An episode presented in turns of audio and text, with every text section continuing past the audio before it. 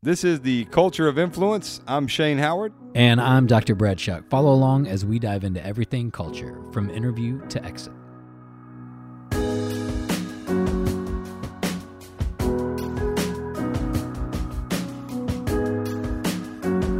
All right, guys. Um, Shane Howard here uh, with another really, really cool episode that I want to give you guys of culture of influence. And um, today I have a really, really, really special guest uh, who's also a very, very, very, very good friend of mine, um, and definitely give you guys some context and how we met and those kind of things. But um, this is a guy who comes from New Zealand and has done something that very few people in the world have done, but no one from his country uh, has done. And if you, to most people who are listening to this who maybe have never been to New Zealand or don't know anyone from New Zealand, um, you guys probably associate, you know, things to New Zealand, obviously the Kiwi, and then you've got things like the Haka, and you see, you know, those videos going viral and, you know, all over the internet. Um, and then the All Blacks, uh, the rugby uh, there, and the, the elite of the rugby. Uh, I'm sure some of you in different countries might want to debate that, but on paper, there's there's not much debate. So, um, Pero Cameron, Pero Cameron is with us, and um, yeah, good to good to have you here, Pero. Yeah, thanks for having me on, Shane. Yeah, all good, all good. Um, you know, we're on a trip and, and we're kind of bouncing around. I don't have Brad with me, so uh, for those of you that, that, are listening, you won't see Brad sitting here. So I'm I'm currently in um, the Gold Coast, Australia, and that's where Pero resides now and um, you know I wanted to wanted to link up, and I wanted to help. I wanted to do two things. I wanted Pero to be able to have a platform to share his story in, in, a unique way, much much different than than probably how he normally has. But uh, also for us, I want those of you that follow what we do here on the Culture of Influence that you know end up coming and, and seeing Brad and I speak. I, I wanted to give you guys kind of a peek behind the curtain of what I think is easily one of the most interesting, um, but also one of the most engaging cultures of anywhere I've been in the world. So, Pero, um, if you don't mind, just you know, share you know, kind of in your beginnings, and then kind of your journey, you know, with with as little or as much detail as you want, and we can kind of bounce around and super super informal, and we'll go from there. Just make sure you're talking into the mic. Yeah. And uh, we're good. So a little bit about uh, my background. I come from a little, uh, little, little town, village almost like called uh, Born and bred there, and you know after a year I moved up to a place called Portland in Whangarei, it's the north of um, of the country. Uh, my folks, my uh, my mother is half Maori, half uh, uh, an island off New Zealand, and my dad is uh, Scottish. Uh, his dad coming from Scotland and uh, you know one born down the very bottom in a place called Bluff, uh, Stewart Island almost, and my mum born right near the top, uh, a place called Poroti Pipiwai and uh, Whangarei. You know, very little, and we grew up in a place called Portland. Might have we'll have to have to have you spell those out so we can put in so we can put in the description because everybody right now is trying to figure out. I know where they are because I know the landscape and the culture, but um, they're in the North Island there. Um, beautiful, beautiful country uh, if you've never been. So go ahead. Yeah, and they met in a, a little um, kind of timber village, timber uh, little uh, town called Tokoroa, T O K O R O A. Uh, really hard working place. Uh, there's work. You got to work hard if you want it. And uh, that's pretty much where I came through and grew up in a little town, a cement works town in the north called uh, Portland, uh, and destined to play the um, working man's game, rugby league.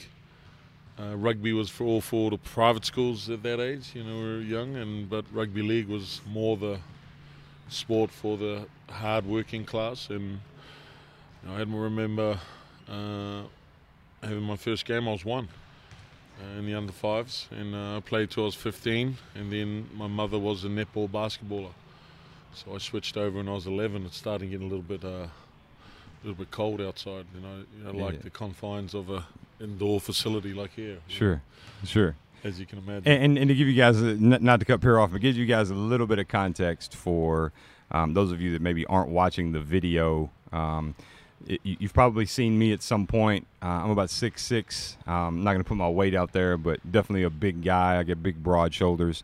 Uh, Pero makes me look like an average guy. He's about six six, six seven, and um, you know, Very fast. Much. I tell you, if you watch some of Earl's old footage on YouTube, you will definitely see that he de- definitely his feet are much quicker than. You, you, I think that's some of his advantage when he did play basketball. Is people looked at him and thought he was a big, slow guy, but uh, his feet his feet definitely move fast. So I just wanted to give you a little bit of context. You know, very, very, very, very much a large presence um, as a, as a man. So you can imagine, you know, those of you maybe who've never watched rugby league before or rugby in general, um, you know, think of, think of gridiron football players. You know, Pero meets that, um, you know, meets that standard of an, an offensive lineman, just a big, you know, just stout, stocky guy. Wow. A little bit. He looks a little bit different now than he did back when he was playing, but we won't we won't go there. So so so so your mom played netball and basketball. Yeah. And your mom is um, very very much uh, a legend in some ways. I mean she I mean she's she's she's she's well known there. I think for her dedication as a coach. Yeah. You know, she's uh, not only did she coach my era, she was my coach.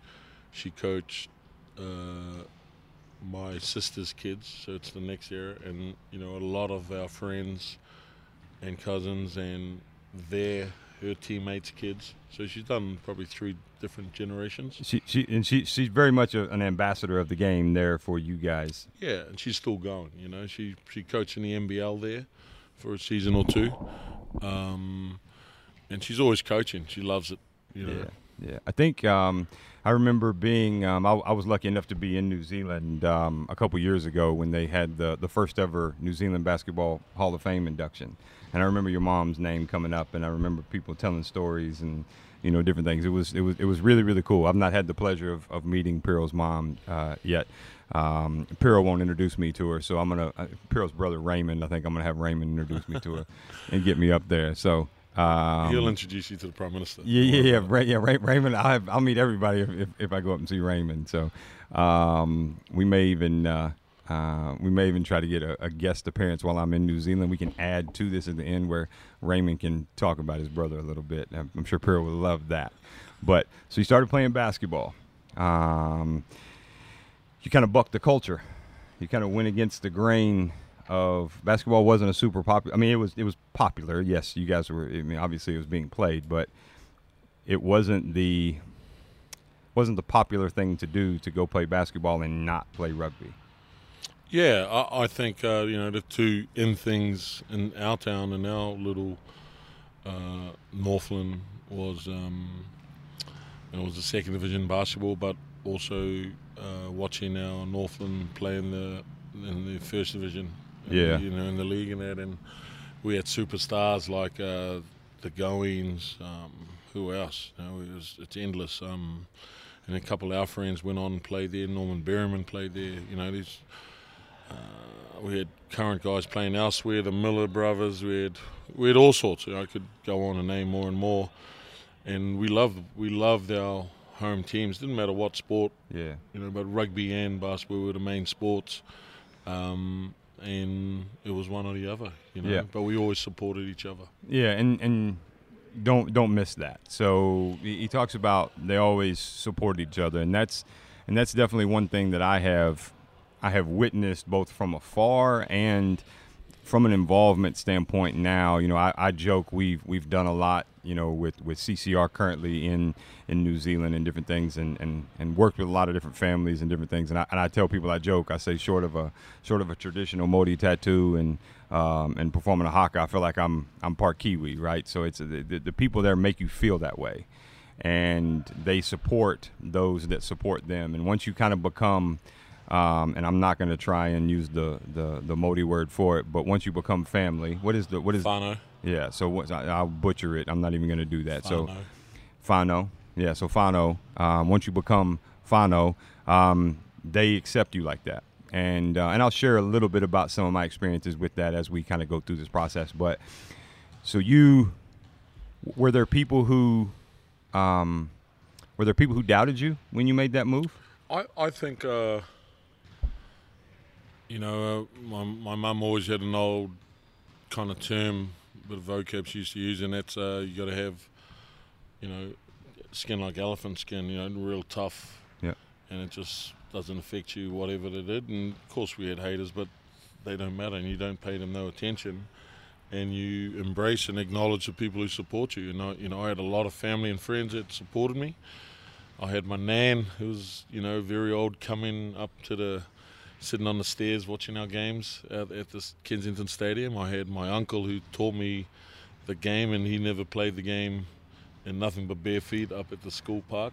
Yeah. And he taught me the rigors of playing hard and Yeah. playing against each other, you know. And um, my dad was more of a leaguey, and he hated me putting on the basketball shoes Yeah. from when I was younger, and but he still supported me Sure. definitely on the financial side. He always worked during the uh, hours of the day, so he never really come to watch us play. Yeah. Uh, shift worker his whole life at the local cement work, so I'm very indebted to him, and my whole all my siblings are as well. How many siblings do you have? Uh, there's five of us. Yeah. Uh, And you're the oldest? I'm the oldest, Okay. and um, I didn't feel like the oldest. I got beat down by one or two of the sisters as I was growing Mm. up, but I got Mm. them back.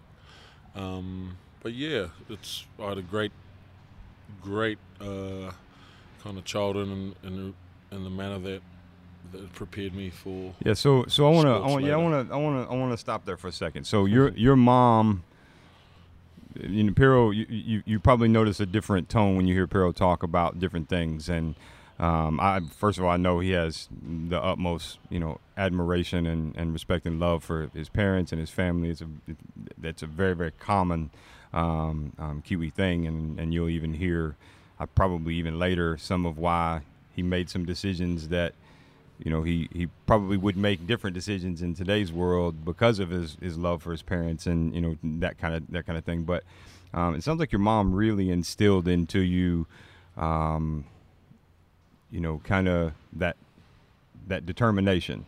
And if I'm correct in saying this New Zealand was the first country in the world to allow women to vote if I if I'm I'm almost 100% certain so you guys were definitely ahead of the curve there in a time where and I'm not gonna I'm not gonna tell Pero's age, but I mean you can find it out there. I mean he's not he's not super old, but still in a time where it wasn't, you know, it wasn't, and especially in a country, you know, the size of New Zealand, they didn't have the internet. You're cut off from the world, and you know you you only know what you hear about on the radio or see a little bit on TV or read the newspaper, and it sounds like your mom really instilled some of what you still carry with you today and what you carried throughout your career.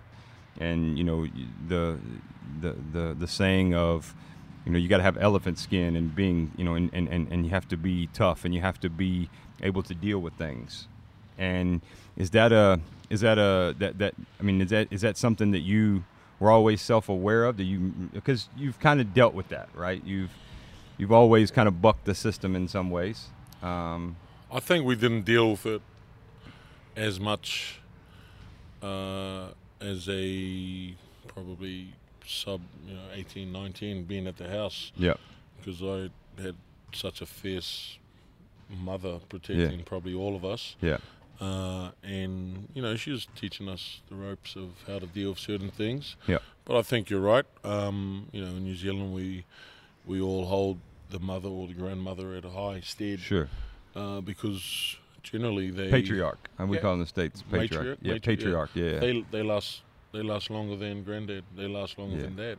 You know, Yeah. so they're they're left with the big decisions, somewhat 10, 20, 30 years after yeah dad or granddad's passed on. You know, absolutely and you know what? They they were there for the changing. You know, back in the day, dad used to work and come home when everyone was asleep. So mum held it down and dealt with everything during the day. But now mum works as well, so they still deal with everything and still work. You know, yeah and dad very lucky enough Now, is, your, is your mom still involved in the game? Still, She- somewhat? yeah. yeah, yeah, Always. yeah, She just brought a team out under 14s team to my house. yeah. Uh, I had about 12 kids staying at the house and my mum and um, the manager, and they just went about their business for three or four days. When Hardly noticed them. when she comes to your house, she's in charge. Oh my! I, I think uh, me and my wife love the fact that we can just relax. Yeah. You know, you just, Mom, she take care of you. She's still. Oh, yeah, yeah, we get yeah. up, dinner's ready. Yeah. Get up and What's your what, what's your favorite? What, ready. what's your what's your favorite meal that your mom cooks? Oh, So something she would cook even as a kid. You man, if you found out it was in the in the kitchen, you you made sure you were there. it didn't matter. I was there. Anything. Oh, she Anything. cooking. I'm there. Yeah. Well, that's probably anybody, Pero. That was rule too. if, if you weren't there, Yeah, yeah, yeah, yeah, yeah. yeah. you, might not be there next day. You know. That's right. That's right. Did you guys eat as a family together a lot? Uh, yeah, without could- dad, could- mainly without mainly without dad. He was still at work, uh, so you know it was a chance to probably talk about all sorts of things during the day, what happened in your day. Yeah. Uh, but sometimes she wasn't there too. You know, she would cook, and then she was a sewer, so she'd go back to the sewing room and start getting all those hospital garments, Yeah. everything ready. Mm. Nice. So she. Oh, okay. Okay. I, I learned something new. Didn't know that's what she did. Yeah. Okay, so let me, so so there's there's another theme to this, you- and, and again we talk about culture, and right now you know definitely digging into you know the makings of you know one of the one of the best basketball players in the world, right? You know coming from, and that's that's essentially you know you know where where Pero took his took his took his abilities and some of what he's learned. So there's another theme that I'm picking up from your parents, and that is sacrifice. So your dad, Mm. you know, he, he he sacrificed a lot, and and, and based on you know what you're telling me, um, and if I also remember in a conversation that we had, you know, maybe even some of your siblings might have even had to sacrifice from time to time uh, for different things. But when did you did you always notice? Was it was it kind of a thing growing up as a kid? Like my dad's working his tail off, and he's sacrificing. And it, was that was that a, a ongoing conversation at the house? Was it? I think I didn't notice it at the time as a kid. I noticed it uh, probably in my last years at home. Yeah. Uh, Which I think is probably common for most for most teenagers. yeah, Yeah. you know that that old adage. My dad, you know, being from the uh, descended from the Scots, you know, very highly uh, current bookkeeper. Yeah. Yeah. So he wrote anything that went out of the house went on a checkbook. Oh wow. So you, he knew exactly what was going out. Going in Exactly going. Yeah. Yeah. Yeah. Yeah. Yeah. So he would write it out. He taught me how to write checks. Okay. Okay. um, and then uh, just right down to the last detail. And then he would always write a check for anything to do with school, yeah. stationery, uniform, uh, trip to go somewhere and learn about science. As soon as it came to basketball, he'd stop and look at me, take his glasses off, and have here comes another line. Here we go. you know, and he- he'd say these things. You can do this depending on your grades. So I knew I couldn't do anything to do with basketball Yeah. unless I met the what he wanted. Okay. So I made sure I, you know, I got that B minus, or I got that C, which is a pass. C's Mm. are passes. Hmm. And then you know he'd always ask for a bit more, but I knew I wouldn't wasn't going anywhere sport unless I did that. So and that's so, what he held against us. You know? so what, what what year did you graduate high school? Just to kind of give these. these- 91. 91. So you graduated high school in 1991. I graduated in 1998. So Pero's much older than I am. uh, Couldn't tell. Couldn't tell, guys. So, um, in in that in that process, um, give it give it a little bit of paint a picture for the folks who've never been to New Zealand and don't know much about the history. How big was the town? What's the population of the town you grew up in? Oh, it used to be massive way back when when the works was going. Uh, we must. It was an industrial work. Yeah, we Yeah. must have had our school about 53 people, and about 40 of them were my cousins. Um, 53 total. Don't don't lose that. Yeah, that was like three How many rooms? Uh, yeah, so there's three. There's three rooms Three in the school. Yeah, three classes. Okay. Yeah. And uh, it was popping, you know. Yeah. It was, it was where I was from, it was massive. In fact, the city of Whangarei, my mum used to call that Auckland and trick me until I was about probably nine.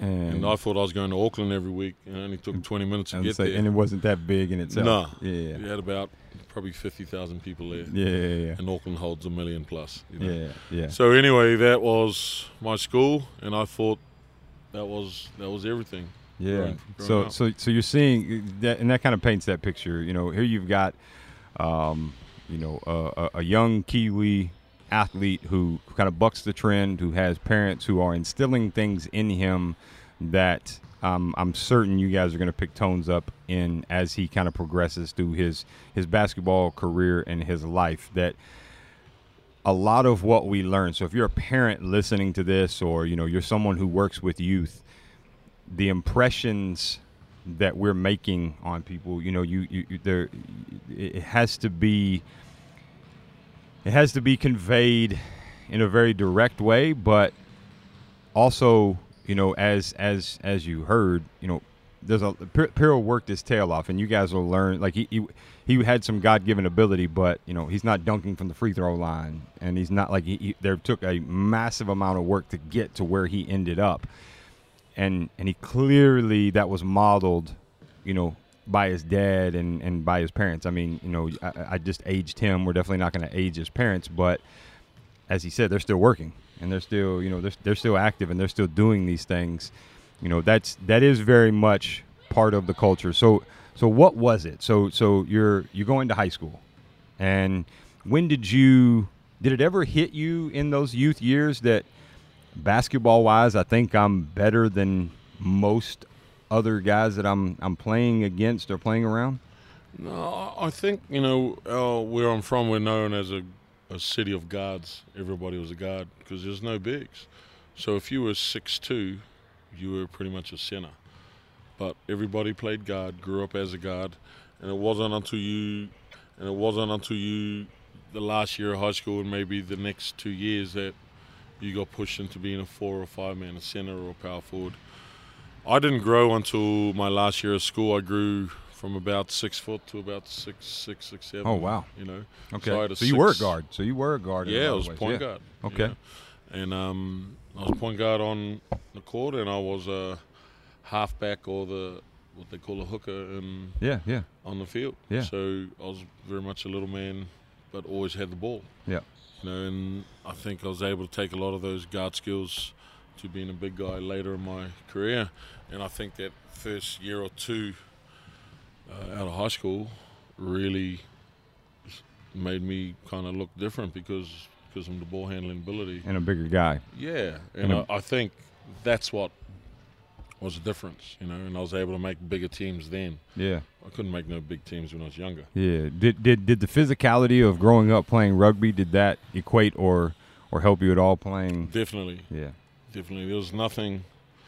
There was nothing more kind of uh, better than to to prepare me for confrontation than the game of rugby league and playing against all of the north. You know, I mean, we had. grown grown men hitting and grabbing and pulling and Oh, I just remember seeing kids uh, that were their families and parents were part of gangs, and then the kids walking out on the field, and I'm like, "Ooh," you know. yeah, yeah. So, and, but you know what? Everybody was thought the same thing. You know, like absolutely. when we walked out on the field, you. I don't know what's the terminology. I don't know if I should use the word predator, but Yeah, no, absolutely. Yeah, absolutely. we're all What- but- we're but all predators, and we're all on top of it when we walk on the field. And it's only after the game do you feel like a victim. I, I'm actually glad you worded it that way because I, I believe I believe that's the case. And Whether even if you're in business, right? Business. Listen, we're we're talking. We're not talking about like you know, just casual play. When you when you're playing a competitive sport, when you're in business, you're everybody is a predator. Yes, you, you, you can you can be eaten by the next Yeah. person to take your spot. Somebody's always looking to take your spot. You could lose to somebody. you know. Absolutely. Somebody's that's the nature of sport. somebody wants what you have if you're in front, right? Everybody's always gunning for you. So so you go through high school, you start growing. You grow. Now all of a sudden, you know, you're a good basketball player. Now you're bigger and can play with the grown men than a basketball player. Um, what was your experience to Tell me about the first time you tra- you probably traveled to Australia some as a kid. Did you you, you come over? I went as way? a 17 year old in the under 20s, 16 year old in the under 20s. So was that the first time you left the country at First 17? time. And I always wanted to travel, you know, because I wanted Yeah. to get out of my little little town, little village, Portland, And and why why did you want to do that? just to see the world. Yeah. So You know, everybody was, that in a- my village, 80% we were related to. They're my cousins. And I see them every day, and we're really close cousins. so so so the Kiwi culture back then, and even still some today, I think I think it's definitely changing. Was you grow up, you graduate high school, and then you just stick around and help the family and stick close.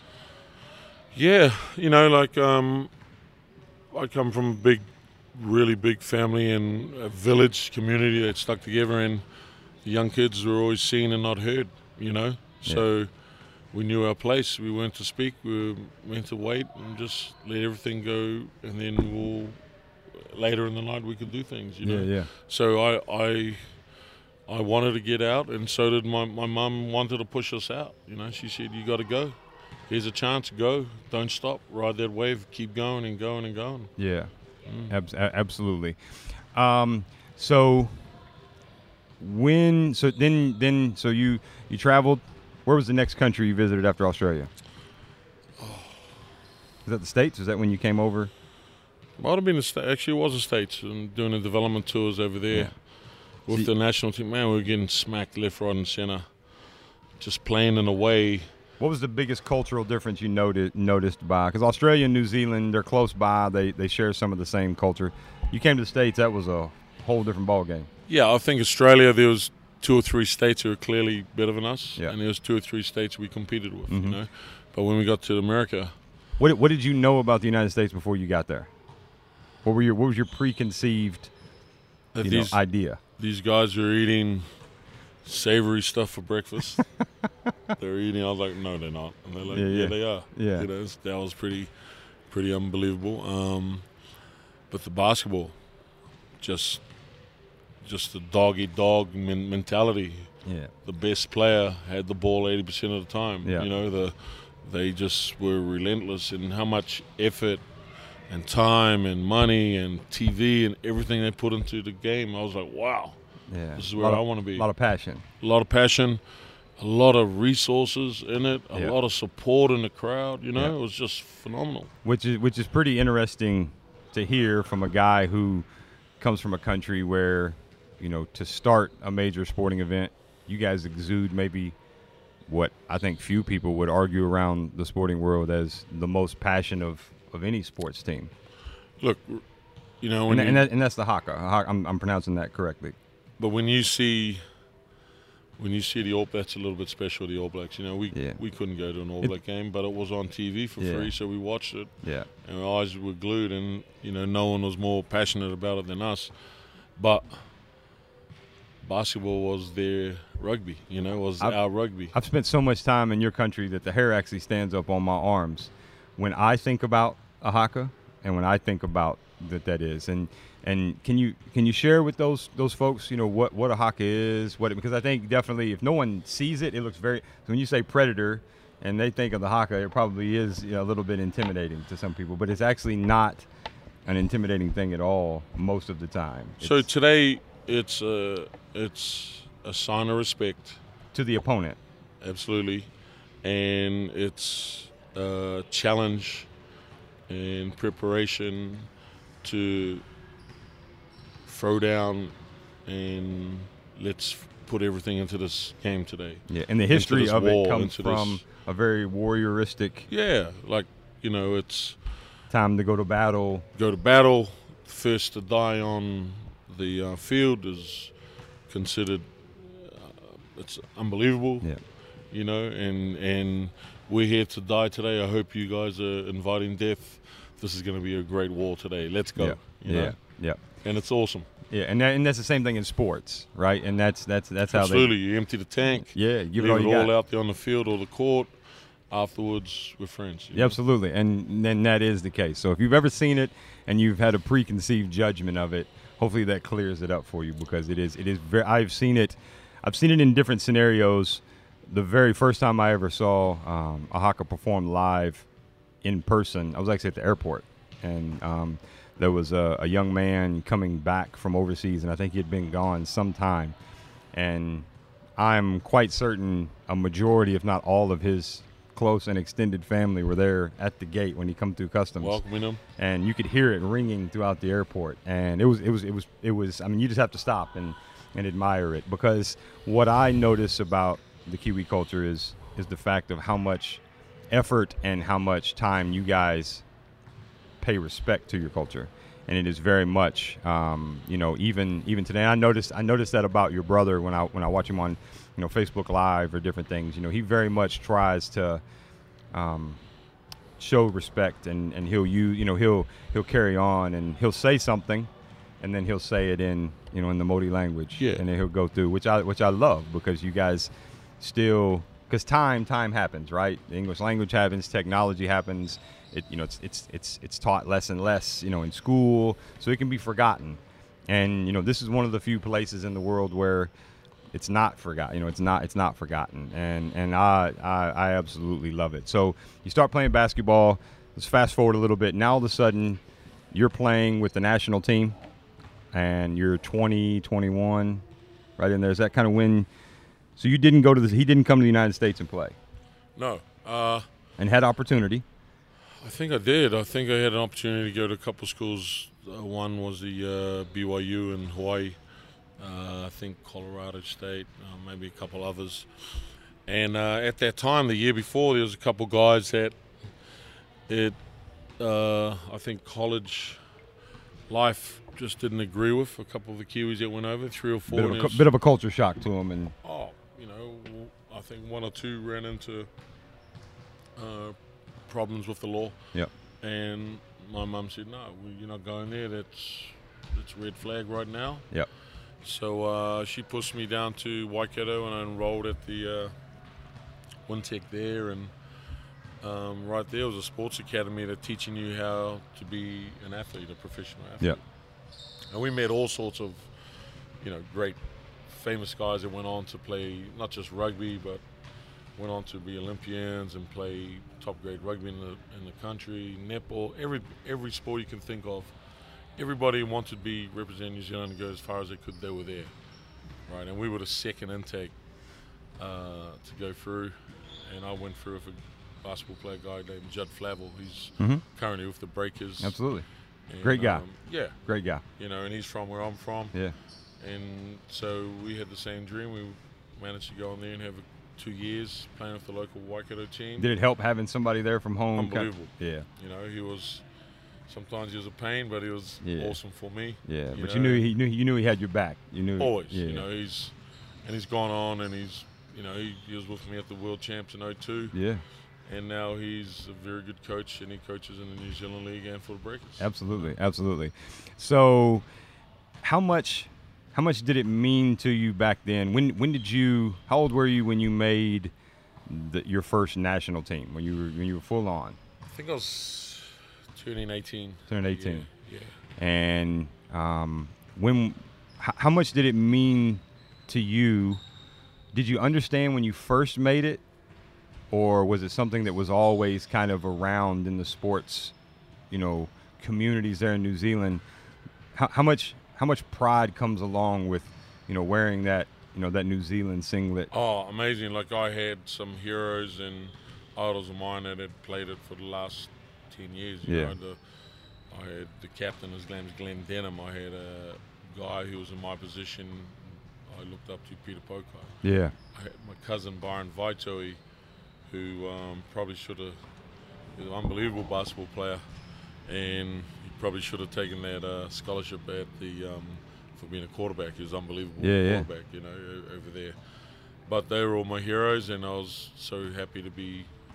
Uh, there's a massive sense of pride, oh, right? huge. you know and um, you know it's it's it's a small community there you know within the sports world in New Zealand but the country in itself is you know it's it's three four million people and you know there's a lot of pride like most countries so you you know you represent your country you're you know you're you're traveling around the world um, where most people you know I back then, I would say there's even a lot of people who probably thought New Zealand was just an island that was part of Australia. You know, it's just over there. You know, it's it's what have you. And you know, having that pride that comes along with it, did that give you an extra sense of motivation to you know to work on your game and to get better? Was it like you you wanted to be the best you could be to represent? Like you were you were you were in the basketball world when you traveled around and you played, you and your teammates that might be the first and only experience anybody ever had to New Zealand. And I mean, was was that was that part of? Did that come from your coaches? Does that was that just ingrained from a, a society thing or? I think my first touch of you know first time we played Australia gave me that desire to be bigger and better. Yeah. Because they just whipped up the big us. brother next door. You wanted, oh, to, yeah, killed us. You know, and they they had an older team, and you know my thoughts was well when they go, they're not going to be as good as they think they are when the new crew come through. Yeah.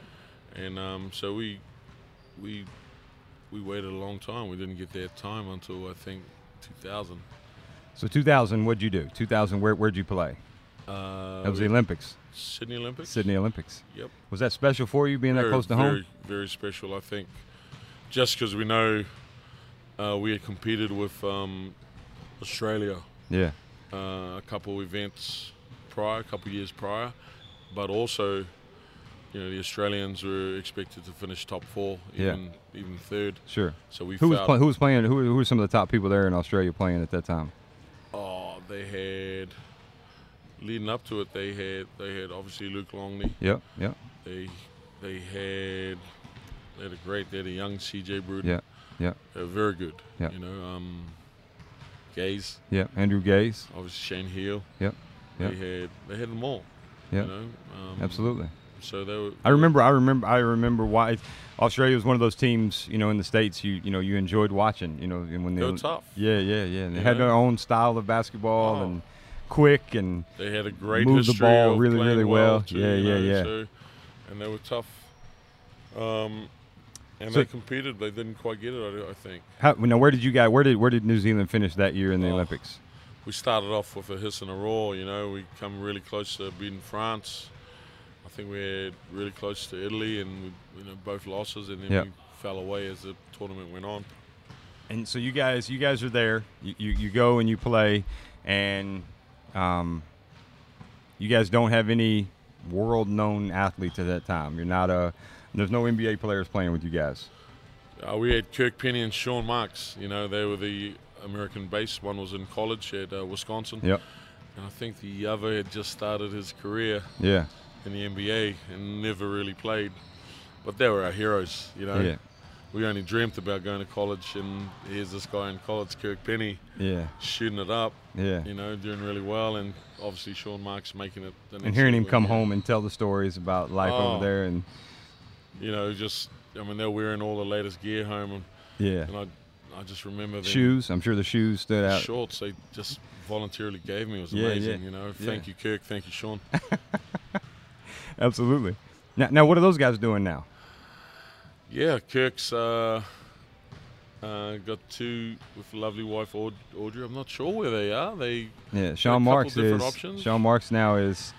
Sean Marks is in some big time team, Brooklyn, I think, and Yeah, running the show he's there. a, he's an executive for an NBA team, um, and which is which is pretty cool. He I've, I've never met him, um, but he's oh, great guy. every, everybody I've ever heard talk about him Always down the line.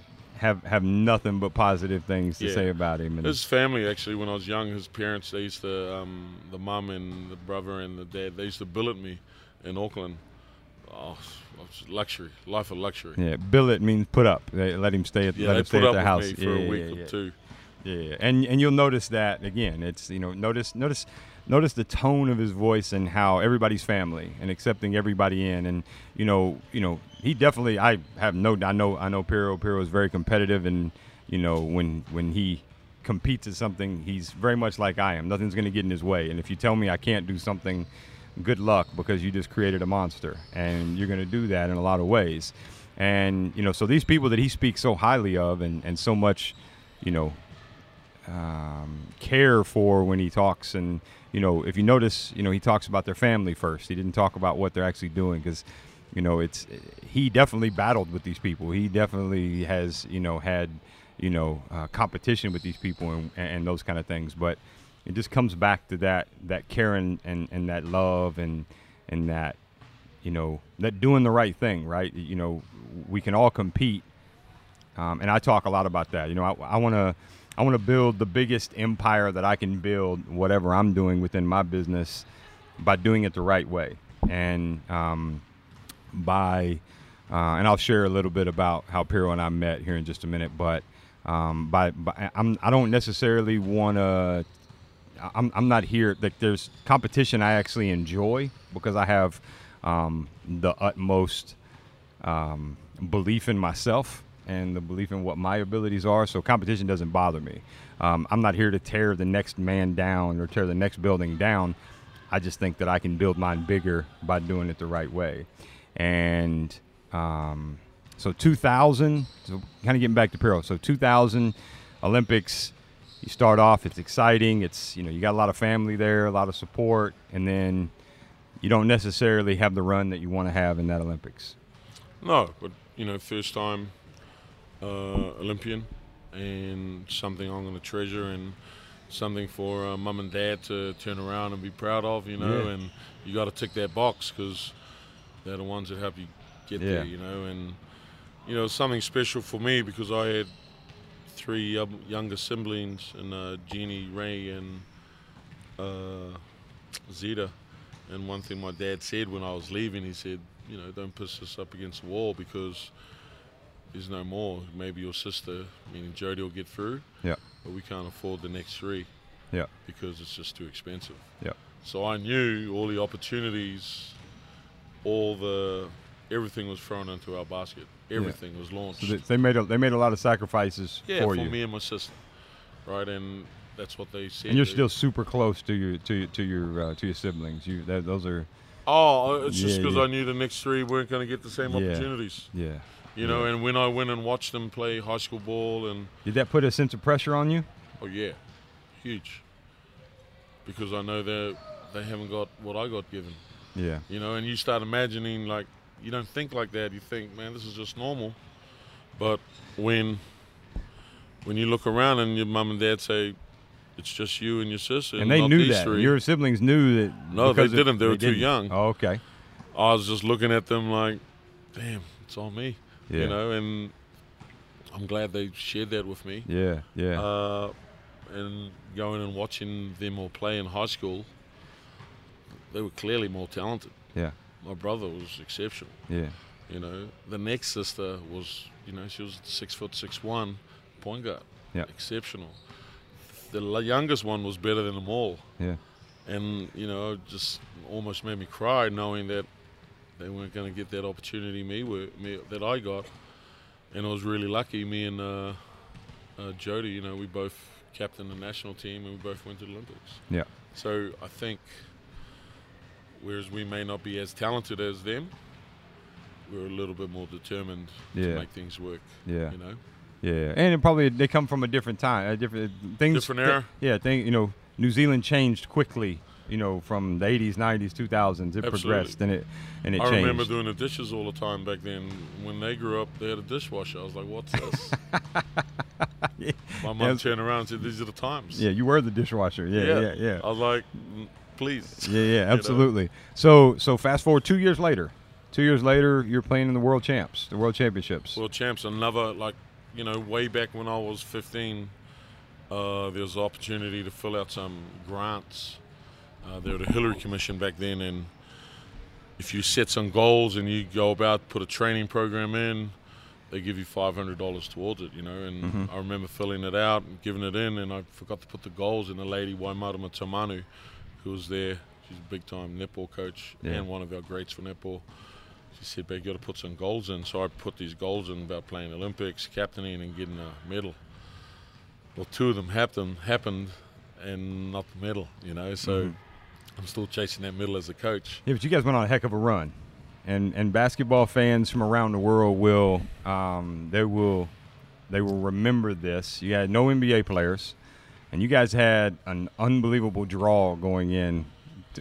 Look, we I think you know there's a lot of things that fell our way but you know, we had pretty amazing coaching staff who were pretty Yeah. determined.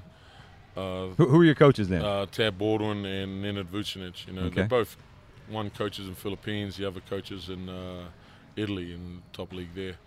Both amazing coaches for us, but their preparation was second to none. You know, really smart. so guys. teaching you te- teaching you how to how to get prepared for your for preparation is everything. First game was against Russia. We scouted the heck out of them. You know, it was a little bit older team. They were getting towards their, I wouldn't say twilight years, but definitely they were going to celebrate uh, their career in the next couple of years. yeah. A guy Panov, another guy. You know, they were So, absolute so your monsters. so your so your national team coaches definitely taught you some stuff, oh, and and it had really probably nothing to do about with basketball at all. It's you know it's it's sometimes it didn't feel like it. It just, yeah. you know, What, we- what, what, what were some things that was there anything you took away from those coaches that that, that you, that you still kind of stick to today in your in your pul- in your personal life? oh, just. I You mentioned preparation. You Like show the up Mental games they play with you, just amazing. You know, yeah, just to get you mentally strong. to get you over the hump, to get Yeah. you over the line. Yeah.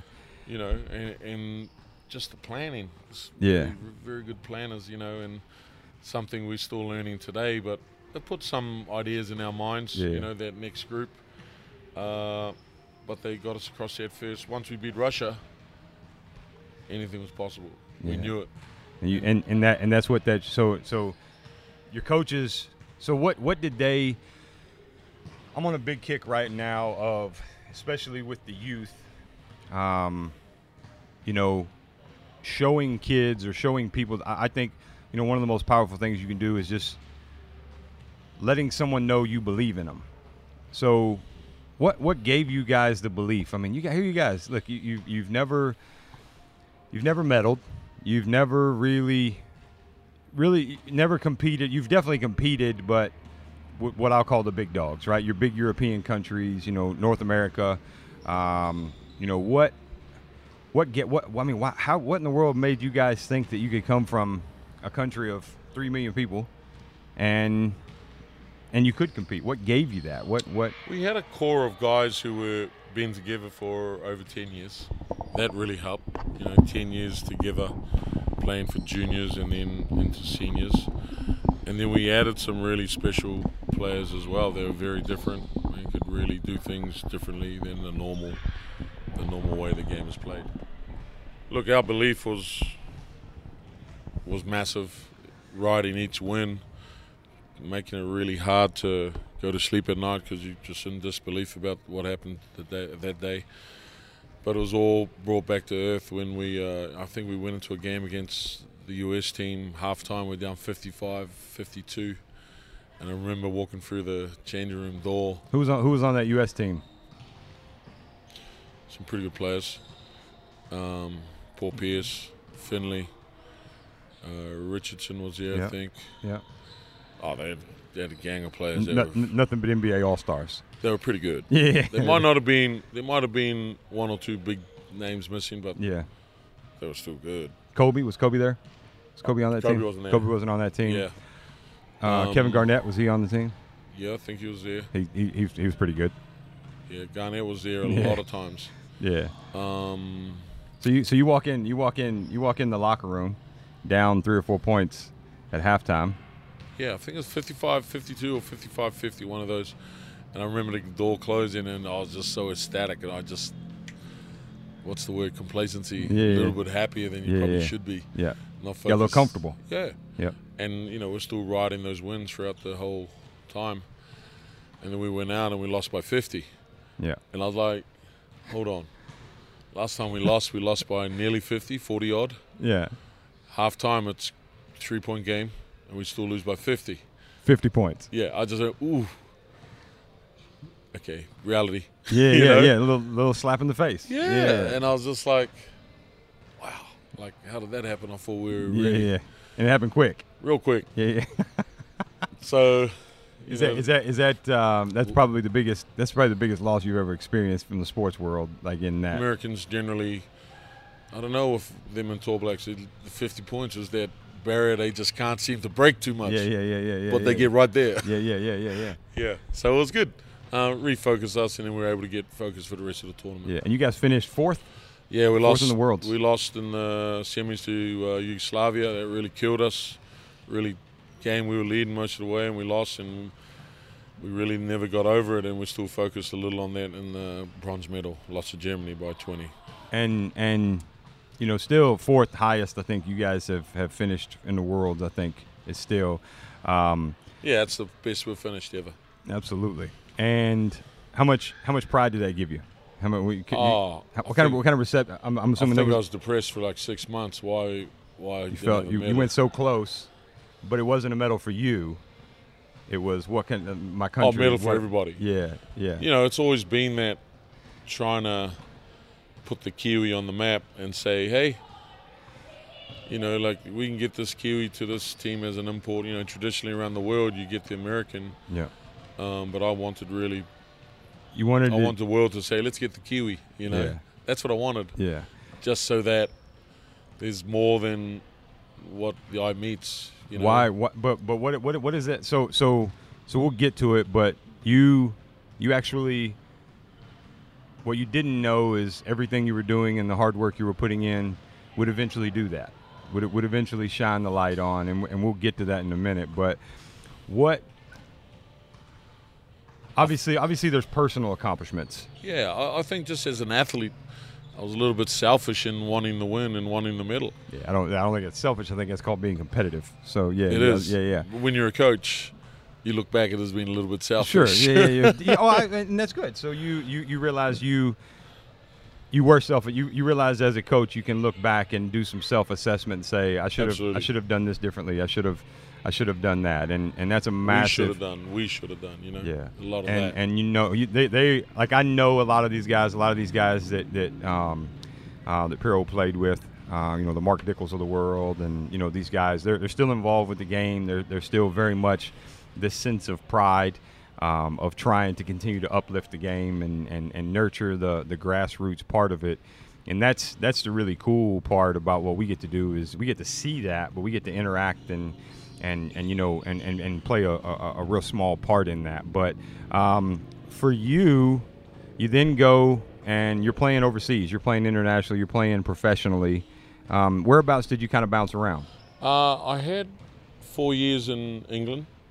Uh, that was I was there. I really enjoyed it there. Um, but Who- I really who- wanted who'd to you- who'd you- who'd you play with? I played Chester up there uh, with Robbie Pierce and Mike Burden. Was that a culture change for you going to England? Unbelievably, the people I met there, especially teammates, they're still friends and family today. Yeah, Uh, and it was just a nice, special time yeah, of um, for all of us. yeah, And the people there were just so down to earth, you know, yeah. the coach and the, the ownership.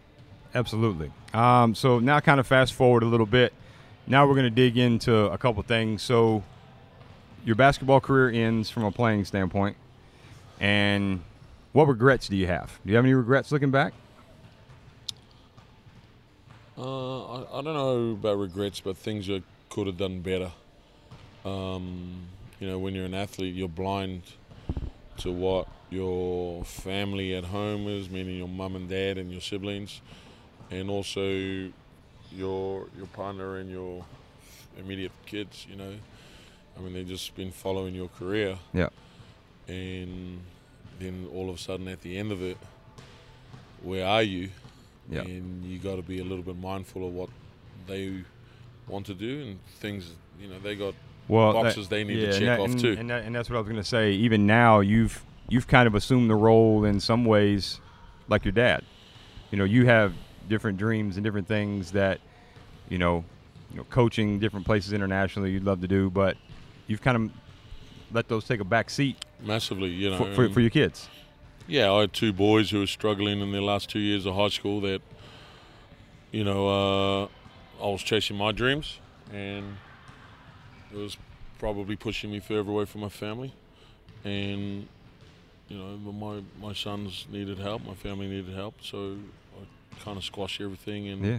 to put them in a better place than what I was at. And you know, I'm very happy now that I see my daughters Yeah, now you get to spend a lot of time with your daughter, and Oh, the boys are out of the house, so you you know it's she rules the roost now. I'm sure. It was really hard because it was you don't know what to do. Yeah. You know, you, you you got these dreams you want to chase, but well, you're going to chase it for another 20 years. You just Yeah. chased one dream for 20 and Yeah. did really well, and then you're about to put your family on the back burner for another 20. Yeah. Yeah. You know, so one of two things had to happen, Yeah. and uh, you know, I chose uh, the welfare of the kids. I think, I think, and in the process, it's probably made me better. Oh, I would. know. Yeah. I, I mean, I've Imperial. And I, Everybody's happier. Imperial and I have known each other for um, going on five years now, and um, you know, uh, Imperial and I just have a. I think since you know the first time we we talked, definitely, but the first time he and I met face to face. So, I'll, um, you know, give you a little bit of context. So, obviously, you guys know I I own and and and CEO a a sports. Um, ath- academic and athletic uh, recruiting company. We help high school age athletes around the world access opportunities to come play sports at a university here in the states, and um, we we work with student athletes all over the world. Um, this was five years ago, and I, I always tell this story um, because if you ever go to New Zealand um, and you mention Pero Cameron, virtually everybody knows him. Right, somebody, and if they don't know him, you just tell a little bit of story, and they know exactly who you're talking about. He has, he has that kind of presence, and um, in a very humble way, I actually get on Pero quite a bit that he doesn't push his own personal brand and own personal things out there um, to access some of the opportunities that he's created because of the hard work that he put in years and years ago. And I'll, I'll, I'll, I'll never forget this story. My wife actually still remembers the story. So um, I will confess, five years ago, um, I had no idea who Pero Cameron was. Not a clue. And Pero was living here in the Gold Coast and heard about what we were doing here in Australia. And you're welcome to cut me off or correct me if I if I tell anything uh, anything off. But he heard about what we were doing and um, somehow got my phone number from somebody. And I'm sitting at home and I'm eating dinner and the phone rings. And I get international calls all the time, so it's nothing for me to answer. And I answer the phone and I'm eating spaghetti or something, sitting there. And my daughters, you know, we're talking about school, and the phone rings. And uh, can I speak to Shane? I said, well, this is him. And he says, well, this is Pero. And I sat there for a second, and I thought, well, shit, I don't know who, I don't know who Pero. I don't, I don't know Pero. I said, all right, Pero. Said, you got to give me a little bit more than that. I don't, you know. He said, Pero Cameron. I was like, gosh, dang, I, I'm clearly supposed to know who this is, and I don't know who it is. So I, I if any of you definitely five years ago, my computer is always on and always open anywhere I'm at. So I'm Googling kind of as he's talking. I f- clearly, quickly figure out who it is. And then I'm thinking, well, first of all, how'd you get my cell phone number? And two, you know, why are you calling? So he proceeded to explain. He heard about what we were doing in, you know, here across Australia and helping athletes, and not only what we were doing, but how we were doing it. And he said, you know, how, and this is going to speak volumes, and this is why I wanted to save this part to the end so you guys can can piece it all together. He called me, and one of the first things that he said was, you know, hearing about what you guys are doing in Australia, what can I do to help get something like this or help get you guys into my home country? Because I would like to create opportunities for kids back home where I grew up, just like you're doing here. And immediately. I didn't know anything anything about him. I didn't know if he was a good guy, a bad guy. I didn't know. I knew nothing.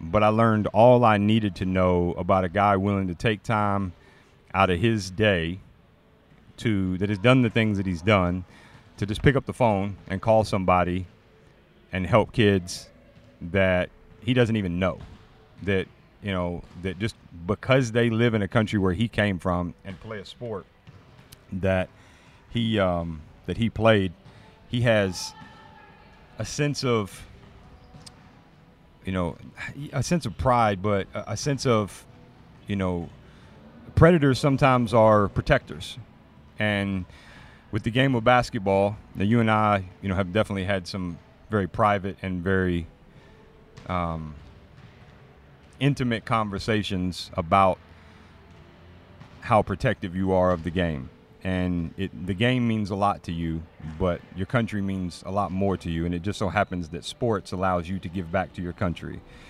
And am I am I so far? I'm I'm I'm, accurate so far on this. Yeah, you know, Yeah. um, I think I had a lot of help with that with my uh, my um, what do you my my national team co-coaches and staff. You know, right down to my the physio, also the masseuse and the current head coach. Because you don't make a lot of money coaching youth youth in basketball in New Zealand. Oh, I, I soon realized this is where I wanted to be, Yeah, and it wasn't the money; yeah, it was the people. Yeah. You know, like I want to be around my people, helping out the young ones where I can yeah.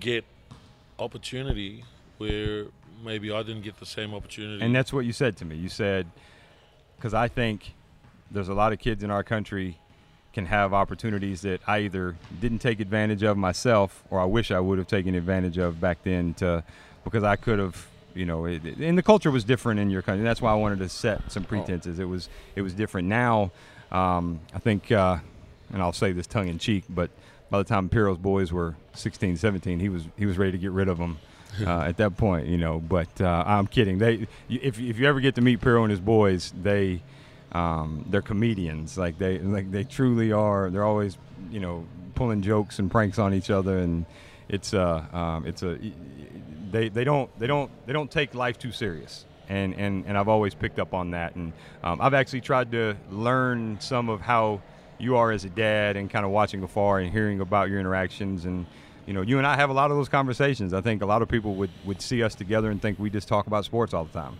Absolutely. You know, there's a lot of serious parts of life, Yeah, and if you keep being like that, you'll be highly strung. And I ain't got too much more hair to lose. Yeah, well, So- yeah, yeah. I'm, well, yeah, I'm, I'm, mine's turning gray. Pero's losing his, and mine's turning gray. So, um, you know, it's. Uh, uh, apologize. There's a helicopter flying over in the background here. So, if you guys can see this, you've probably seen some of the mountain ranges out um, here on the beautiful Gold Coast. If you actually go that way, some of the most beautiful beaches that you'll see anywhere in It's the world. Westpac Rescue Helicopter, very important part of our, Yeah. our being over here in the Yeah, yeah. Coast. So, so, so the rescue helicopter that um, if you get uh, if you get eaten by a shark in the uh, in the uh, in the ocean, if you can hear me, if you get eaten by a shark, those guys are going to send somebody out, and there's some Get your fearless, remains. Yeah, there's some fearless human that's going to dive in and and you know who's willing to fight that shark for you to help uh, help uh, help save you. But you know, kind of kind of getting back. So I, I said, yeah. I said, Pero said we can do this, and here's what we need to do. Uh, I don't know anything about New Zealand, but I'm game. And he reached out and communicated with you know the national governing body and different people and you know really made it known hey you know i, I want to help however i can help and if and if connecting these guys here and and helping and and, and i'm and i'm going to be i'm going to be really really honest and there's a lot of young adults and there are a lot of and i do definitely try to sing the praises and you notice I've had to pull Pero's accomplishments out of him. There's, there's very much a saying in this part of the world called tall poppy syndrome. And that's, I don't want to be, I don't want to project myself as if I'm better than everyone else. We're all the same. We're all one and the same. So we're all level, right? We, we get we get we get credit for helping so many Kiwi, not just basketball players, because we first started with basketball in New Zealand, and now uh, we're helping athletes in all different sports. But the snowball effect of Pero reaching out to me, connecting us with the national governing body, the national governing body realizing, and this is five years ago, four or five years ago, and realizing that you guys had something special there, and the sport was growing, and the sport was getting better, and there's not a lot of pathways for a lot of kids you know, in New Zealand. And, um, you know, it's very much an island. And, you know, you either, as Pero explained, you either grow up and you stick close to home and you, you there, or you come to Australia or you go somewhere else. And that, that's kind of it. Um, I quickly learned in doing some research, you know, things like New Zealand right now has the highest suicide rate for, for teens. And, if you guys have ever met me or you've been to one of my talks, again, the hair on my arm stands up when I talk about these things. Is this is about leaving a legacy for me, and ultimately, i I've learned so much about different cultures in this process, and seeing people who wanted to do what they could, use what you have to influence others. Use your background to influence others. Use your your past and your experiences and your mistakes for the betterment of others. And you know that that's that that's what Pero was doing when he did this. And he reached out to me. And now, I mean, there's hundreds of, of Kiwi basketball players now playing in the United States and, and have been that they owe a lot. They owe a lot to um, they owe a lot to basketball New Zealand, the people in basketball New Zealand, and to Pero, and to there are other people like Mark Dickel and you know those folks down you know in Christchurch and these different places that that brought us in and and welcomed us in blindly to provide these opportunities you know for this use. So whether it's publicly out there or not, you guys you guys are definitely responsible for a lot of that. And a lot of those guys you played with are responsible for. Those are the guys that are helping grow the. I, I couldn't even sit here and name everyone. There's so many people, and you know, there is a sense of community that um, um, there's a sense of community that that is there with that. Yeah, it's, it's that whole whānau thing, you know. Go ahead, you're good. It's that whole whānau thing there um, that you know we're all being together. We know what yeah. it takes, and everybody you know that I played with, eighty percent of them are all coaches within New Zealand now at some level, whether it's grassroots, NBL. You know, we got two coaches overseas currently, and it's just wonderful. Yeah, and it's it's an awesome thing, and um, the more and more athletes that are coming to the states and playing in our university system, they're going to eventually come back, and yeah. and you know, you guys have have single-handedly impacted um, a culture, and and especially a sports culture for sure, in a lot of ways, just by caring enough to look out and wanting to pay. And you and and to be honest with you, Pero actually asked to not have any of the credit. He, he actually he's like, look, I don't, I'm not doing this for, you know, I, he didn't want. He actually passed it off and said, hey, you know, I'm I'm gonna support you. You know, I believe you. I want to do everything I can, but I'm not doing this for me. I'm doing it, you know, for yeah. others. And it's opportunity, man. You know that. Yeah, yeah. Well, it is opportunity, but you care enough about where you come from.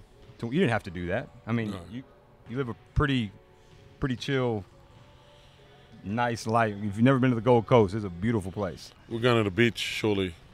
We're going. We're going to the beach. I'm going to film it.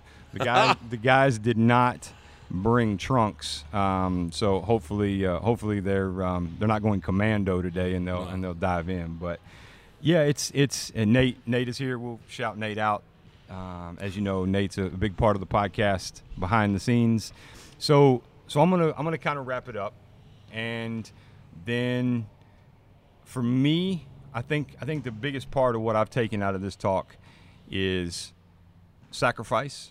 There there's no success without sacrifice, and that was very much within your home culture, and within your cult and within your within your community, and hard work that's right. There's no magic water. There's no magic, no magic pill. water. I like that. There's none. It's hard work. Do you um? How do you? What is? What is? What is? Do you know the Maori? What is the Maori word for hard work? Is there a? I'm putting you on the spot here. Yeah, you are. Ray, Raymond, um, I, Raymond, if you were somewhere we could, I know Raymond would know it. So there's a there's a if you don't bit of a bit okay, of a yeah. saying they call tato tato. You know. Yeah. You do something good for others, and it comes back to you. Doing the right thing is always the right thing. Yeah. And that's that's there. And then and then helping helping helping others when they can't do anything for you. Absolutely. So so the part that I, I didn't cover here that I definitely want to kind of put on the on the top of the cake, if you will, is recently Pero had a had a uh, a recognition for all of this that he's that he's done, and from he really the highest honor you can probably get in in the basketball world individually individually but i know you don't look at it as an individual thing and that's that's that's kind of why i wanted to leave it to the end so recently 2016 you were elected into the fiba world oh, yeah. basketball see he doesn't this the fiba world basketball hall of fame and he hasn't brought this up at all. He's very not lucky. going to. Yeah, he's very, very. Yeah, but a lot of hard work went into that, yeah. and a lot of people's sacrifice went into that. And you have paid that forward.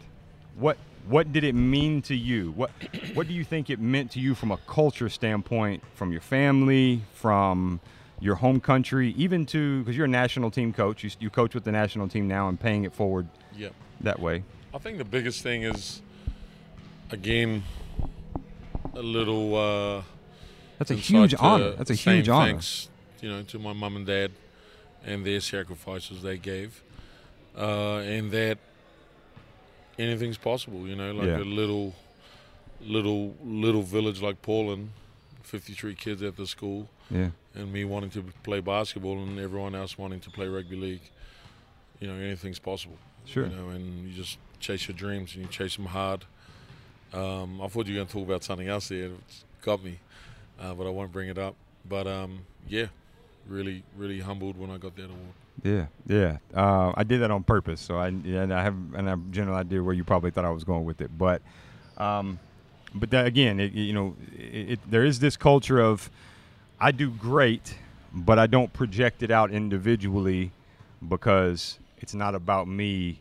It's ultimately owed to and paid back to those that have sacrificed.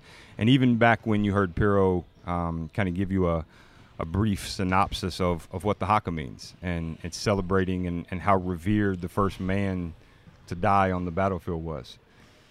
In a lot of ways, individually, that's what you did with basketball. And I don't know if you've thought about it that way, but you you were the first guy to kind of go out on the battlefield and give it all you got on the biggest stage you possibly could go. And it's paved the way for, you know, guys like Steven Adams who are playing in the NBA and, and those kind of things. And these guys coming up, you know, I, I have zero, zero hesitation or doubt to tell you in the next four years there will be other Kiwis playing in the NBA. And, and that's an awesome, awesome thing to see. And, and, and you, you, you put a lot of, um, you put it all on the battlefield for that and Thanks, in a very in a very sense of that and i know your country's massively appreciative for that. Um, you know kiwis all over the world. I, I joked the first time Pero and i actually met face to face was there in wellington. And i'm as i said i'm, I'm a big guy. Pero's a big guy. And we're both very imposing guys. So when you walk down the street together you walk around you know people either move to the other side of the street when you're walking because these two big guys but people just random security guard hey you're Pero. And he's like oh yeah everybody just knows him. And it's he's never you know at least to me you know around me he's never carried himself as any different. And, and he's very much you know a common man in a lot of ways. And i think that culture resonates no matter if you're in business no matter if you're in family. In family you know i i, I you're, you're a very strong figure as a dad but um, you know you there's uh, you know very very distinct um, equal opportunities in your household for everybody, and everybody, you know, everybody plays their part. And you guys are very, very tight knit, um, mainly due to Pero's wife keeping him in line and, and keeping him keeping him grounded. And um, you know, you got to have those people. And I've, I've, I've, I've, I'm enamored. I'm enamored a lot with the Kiwi culture, and that's a big part of why I just wanted to. This is going to be different. It's going to be a different interview of some of what we've put out there, and um, I wanted it to be something to give a little bit of. I mean, you're you're you're a you're a great ambassador to your country in a lot of ways, and and I wanted to I wanted to help you put that out there, but also for us. I think people are going to listen to this and, and listen to it a couple times, watch it a couple times, and and listen to some of the things you know not just what what he was saying about his culture but but how he was saying it and and and what you know what he was actually what he was actually describing and what what i mean gi- give me give me a give me a summary Pero. what is what what what is what is new zealand culture to you Yeah, I just want to add to that little um, being ambassador for New Zealand. You know, it's a little bit more than that because I've been living over here in Queensland for 13 years. yeah So not just an ambassador there, but you know, I'm ambassador to the sport. absolutely i you know, totally agree More than than has a country name to it. I'm absolutely I want to help out the sport wherever it is. absolutely Right, but I think culture in New Zealand, uh, you know, we're so spoiled with the way the All Blacks act and their culture leading the front. And you know, I got taught this recently. It's it's not a winning culture because winning is an outcome. So it's what you do before and in preparation and during and the journey Yeah. Before the winning comes. You know, and it's just an outcome. It may not come, Yeah. but if you can aim at a really high standard in a lot of things, that'll pretty much set you straight. You know, um, and it's humbling. You know, when when you see the All Blacks, for an example, and this is an old example, they have a term where they sweep the sheds. You know, and a lot of other different, you know, New South Wales taken So that so on. so so share with that a little bit. When they so what he's saying is is well, before they leave the changing room, they make sure it's sparkling the, clean. the team is the one who cleans up. Yeah. The- and this is this is this is yeah. I say this is an elite. This is one of the, Oh, yeah. one of the most elite sports. But they're not the only one. they're, they're the dream team. So you think NBA basketball. They're they're the they're the basketball dream team of the rugby world. They are easily the most dominant force when it comes to rugby anywhere in the world. And you can argue that if you want to, but it, it, the numbers don't lie. The the But it's it's within the group, you know. and their their these- but these guys- expectations. but these guys clean up after themselves. yeah, so they should. These guys, these, these guys, we're talking So we guys- all should, correct, you know. correct. So, but it's it's the expectations you set for your group, you know, and nothing else matters. It doesn't matter what the country thinks outside the group. It only matters what the inside the group and the and the goals they set. But they have a really high expectation, and they have really high goals, and they have a really high belief. So, you know, if you keep that your norm, it's pretty much the norm. Yeah, if you if you if you set a high standard right. for whatever you are, whether it's your family or whether it's your country or a sport or a team or a business, you know, But for you know, culture is everything because we've always seen the top dog go down. yeah, You know, this team's 61 and 0. They're in the grand final.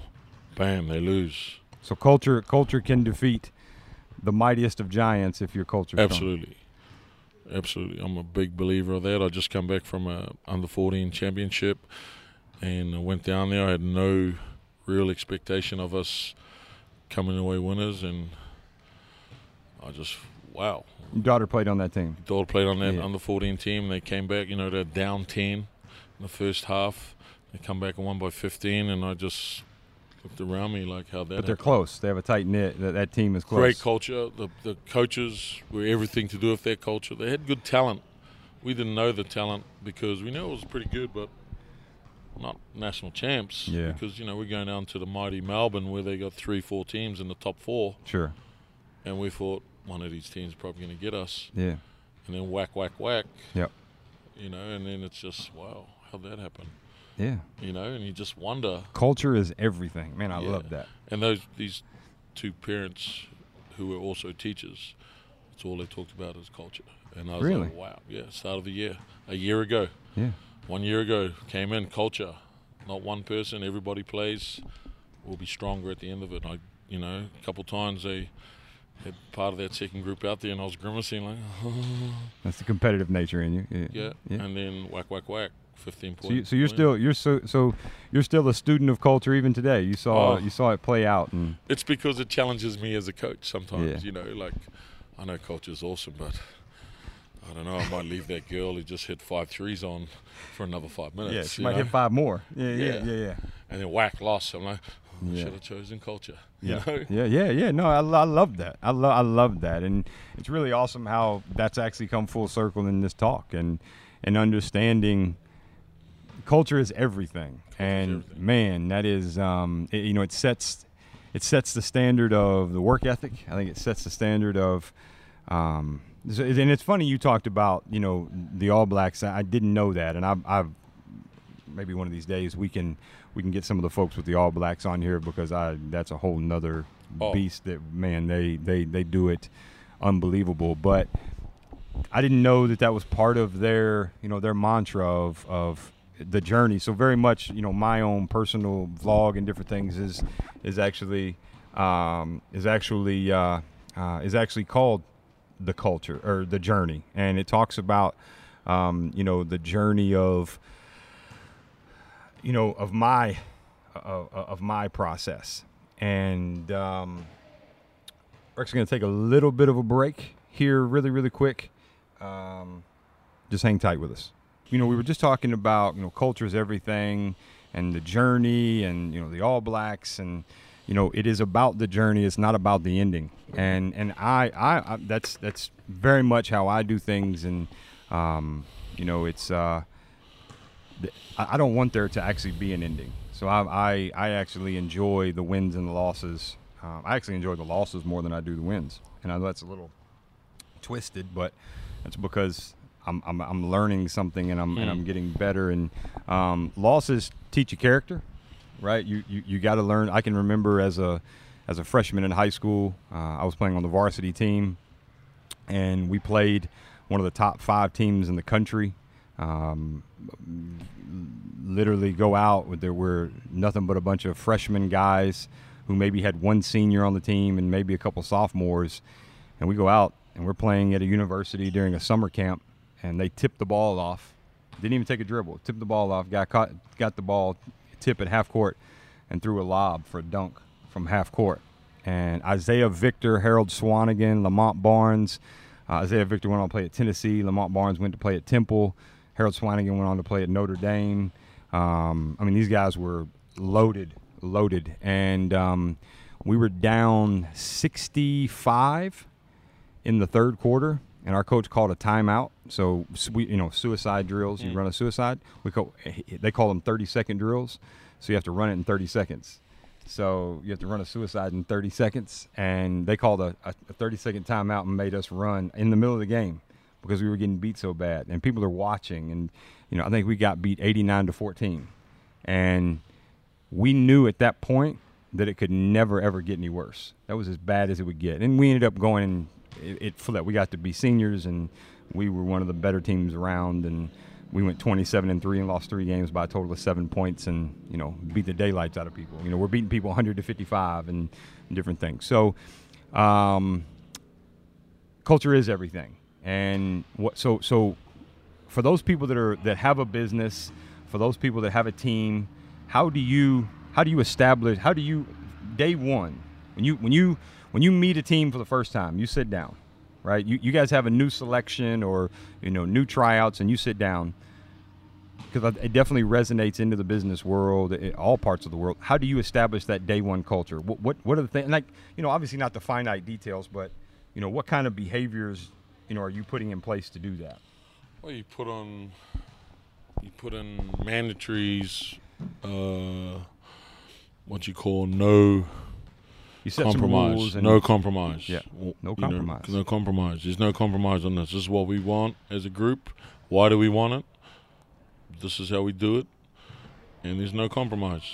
You know, we, we, that's what you aim for every time. You might fail, but this is what you aim at. You know, you this is a no compromise. You do this to the best of your ability, and that's all we want. Just your unbelievable devotion to doing that. And if you fail, that's fine. Yeah. As long as we know you gave it your all to do it.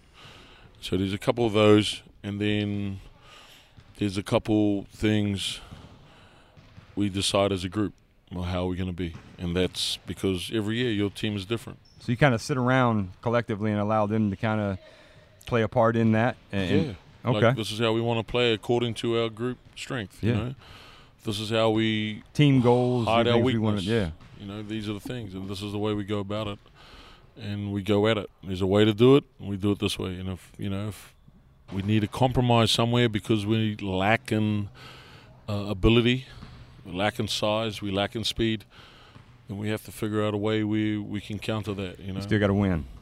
there's fifty thousand ways to win. Yeah. You can be an all defensive team and defend the heck out of people. You can be amazing shooters. You can be seven seven footers. That way, we're not going to bounce the ball, are we? We're going to play Yeah. netball against these guys. and and you, and you've you've obviously done that obviously on a on a massively large Oh. scale in the world. So We inverted the way we played. yeah, So the bigs become guards, the guards became bigs. Yeah. you you were you were you were you were kind of a part of that trend on a global scale of a point forward in a lot of ways. Yeah, uh, mainly because so if I was playing the four or five and I threw the ball into the point guard, You, so, and so- he had to get it up against a Pepe Sanchez or a an American genius like Chris Paul, Yeah. who can just turn you 15 times before the half, Yeah, yeah, yeah. maybe we should give it to someone else. Yeah. Yeah. Maybe let's just take the normal nine to five job out of the point guard and say, okay, you're a big man now. Go post up. Yeah. Does Chris Paul Yeah. defend posts He didn't, eighty he percent did, of the Chris? Paul probably didn't play rugby growing up. He, he, he did. He, he, But that that's what I mean. Yeah, yeah, yeah. You know, like so we have to invert it. So now I get to bring the ball up and you were playing, against and, and at six six, you were playing center yeah. So I get to bring a ball up against a Tim Duncan. or a six ten guy, Oh, seven foot guy. guard the guy full court. Yeah. So now I, it's easy. Yeah, All right, and now I get to feed maybe our seven footer, who's playing the four against their seven footer, yeah, who can't defend the wing now. yeah, You know, and so everybody's inverted. Wow, this is easier. yeah. If we go back to the traditional way to play, and I try and go against Tim Duncan in post, I don't think you know one out of ten is very good for me. So, so your your coaches very much didn't, you know, they didn't moan and groan and and Fight and and, and fight play it. and play pity on. Oh well, we don't have size, or we don't have this, or we don't have that. Let's let's let's play to our strengths and use what we got, and find a way to win. Yeah, let's change the game, change the rules. Let's put guys in different positions Yeah, where we don't think these guys have guarded before. So now love they don't know how to defend a seven foot wing on the on a wing with their center. Yeah. You know? Yeah, And it was, it, was, it worked find find for a half. Yeah, well, yeah, yeah, they figured it out. They're, they got some smart guys on the other side of the floor too. So those those guys are, they, and and and it sounds like you guys had some unbelievable coaches. Probably, you know, coaching from a from a knowledge of the game was was probably equal. The difference is is they you know they they literally are loaded with an all star team to make those adjustments to change, right? So. Because you guys definitely knocked off some teams that you shouldn't have beat, so they weren't able to. They, they didn't have it. They didn't have the abundance of talent uh, uh, of being able to do that. So I, I, I think uh, it wasn't always abundance of talent. It was they were second, third, or fourth, or fifth behind the US. So on their off day, Greece, Yugoslavia, I think the other team was Spain. Yeah. They did beat the US, yeah, right? On the off day. yeah, But the other 10 years, they didn't. Yep. So we get one or two chances. You know, we haven't been to the World Champs every year. yeah, We've been there three or four times. Yep. Ever. yeah, These guys have been there ever since it's been going. yeah, yeah, yeah. So yeah. they get a chance to play the way they want to play every three, four years. You know? Yeah. They get a chance to play every two years at the Olympics the way they want to play. We don't. We've been Olympics twice. you know, yeah, it's it's gone. You know, Yeah. the next guys after us, they're desperate to play in the. Oh, you guys, the, the the hunger there to get Oh. back is it's it's pretty wild. That's Yeah, right. it, it's pretty and wild we're to desperate for them to get that as well. Yeah, yeah, and, and and and it's and it's it's the getting back because it's that pride of we know how we can represent, and you know it's th- these next group of young guys they want to displace you in a lot of ways. They want, and that's okay, and that's and We're that. sick of hearing our names. Yeah, yeah, yeah. Oh, I me too. I'm sick of it too because it's over years ago. You know, my, my kids are looking at me and Yeah. just thinking I'm a dinosaur. And your boys are a part of that. Your boys are a part of, Absolutely. of they where, where where they can they This can go after FIBA that. system in the Asia League is awesome. It's really awesome. We get to play every two months. Yep. Two games at home or away Yeah. in Asia, and we get to play the best. A lot more Asia. practice. Lot more Way practice. more. You know, we've had eight games already. Got another two coming up end of November. You guys, you guys, um, basketball has definitely grown. There's been a lot of um, you guys have you know kids now uh, of of former you know. Um, you know, tall ferns and tall blacks now are now in the system, and it's kind of Trialing, it's unbelievable seeing Yeah. my kids trialing there. Yeah, You know, and and and you and you and one of your teammates or your co you know national you know females who played in the national uh, national nationals with you you know you guys are sitting there sharing stories while your kids are out there playing and and doing crazy. that and um, it's awesome. And you know again it goes back to culture. So so so Pero as he said starting culture he he digs in and he establishes that day one culture. He sets a standard and it's setting a standard. And then also allowing that team to help come up with some of those goals. And and I'm actually going to take that with me. So I'm I'm that's probably not something that I am very good at as you know in running a business. So so I'm gonna I'm gonna take that. Now I would challenge anybody here to in thinking of it it makes total sense. If you're not if you're not involving your team the ones who are putting the blood, sweat, and tears, as you would say, whether you're in a sports team or in the office, grueling it out and grinding it out, and you know, doing everything they can to to give it all they got. Allow them to allow them to play a part in that um, in setting those goals. Because I think it makes I mean it makes total sense. And you know some of us we, we as as Pero said it's it's it's a, when you're when you're at the top you, you catch you catch all the responsibility when it, when it doesn't go well and as as it should be. And we get you know we, we put our blinders on to it's a focus of win win win win win Tunnel win vision. win. Yeah, Yeah. win win win. When you know you sometimes lose sight. And and that's why you know Pero's friendship means so much to me is because he's one of those guys who he'll challenge something if I say something or he'll challenge hey well why are you doing this? or what about this? And and I will with him. And I think that's how I I gained you know his trust and his respect is from the first day we met we rode around Wellington in a car and I had a very frank conversation that says well why are you doing this? Or you should be doing this. Or maybe don't look at it that way. You know maybe here and you know we need people like that. We need people that we can trust and you need that within your team. And there's definitely a sense of ownership that I can see that where that comes out of hey we're all we all have a common goal because that's the goal we all want. That's hard to do. That's hard to do especially in a business it's even harder because you know some people want time off some people want more money some people want you know um, reward and trips to go do these different things. So it's really really hard to do. So um, so i'm going to kind of we'll wrap it up here. Uh, this has been definitely a unique podcast so far for what we've done. It's been different. Uh, it's definitely off the beaten path a little bit. There's definitely a lot of sports there involved. Um, so I hope you guys have have enjoyed, you know, having Pero here. Uh, I really wish we could have had Brad here as a part of this, but um, you know, I'll, I'll send him a couple selfies when we get down to Surfers Paradise and let him see the the horrible scenery I get to enjoy. Um, I do have to work tonight, and I do have to give a talk and all those different things, but um, we're gonna enjoy some of the some of the sunlight. So, Pero, it's been you know. Uh, you guys, it, it, it, it's been uh, an honor and a pleasure to have you a part of this. But you know, ultimately, your friendship means the world to me. It means mean, means means more to me than any of it else. And I appreciate you allowing us to share a little bit of your story, um, share you know the culture that um, that you've had. So uh, hopefully, you've enjoyed your time on here. Yeah. And it's hot. It's Very hot in the gym. Um, but yeah, I'll get better at it. It's all right. Like holding the mic. To Yeah, we, if some if Pero gets a little quiet, he's a massive, massive individual. So if it sounds like he's a little mouse, it's I've had to direct him to get in front of the mic a little bit. So this is this is not something Pero normally does. It's way out of his comfort zone in a lot Very of ways. much so. It's not that hot. I'm just sweating. Yeah, yeah. So, um, thank you guys. Thank you guys for watching. Thank you for listening. Um, I'll definitely put some tidbits in the description and into the notes. And you know, do a little research. Go to YouTube, search Pero Cameron, search Tall Blacks, search search New Zealand basketball.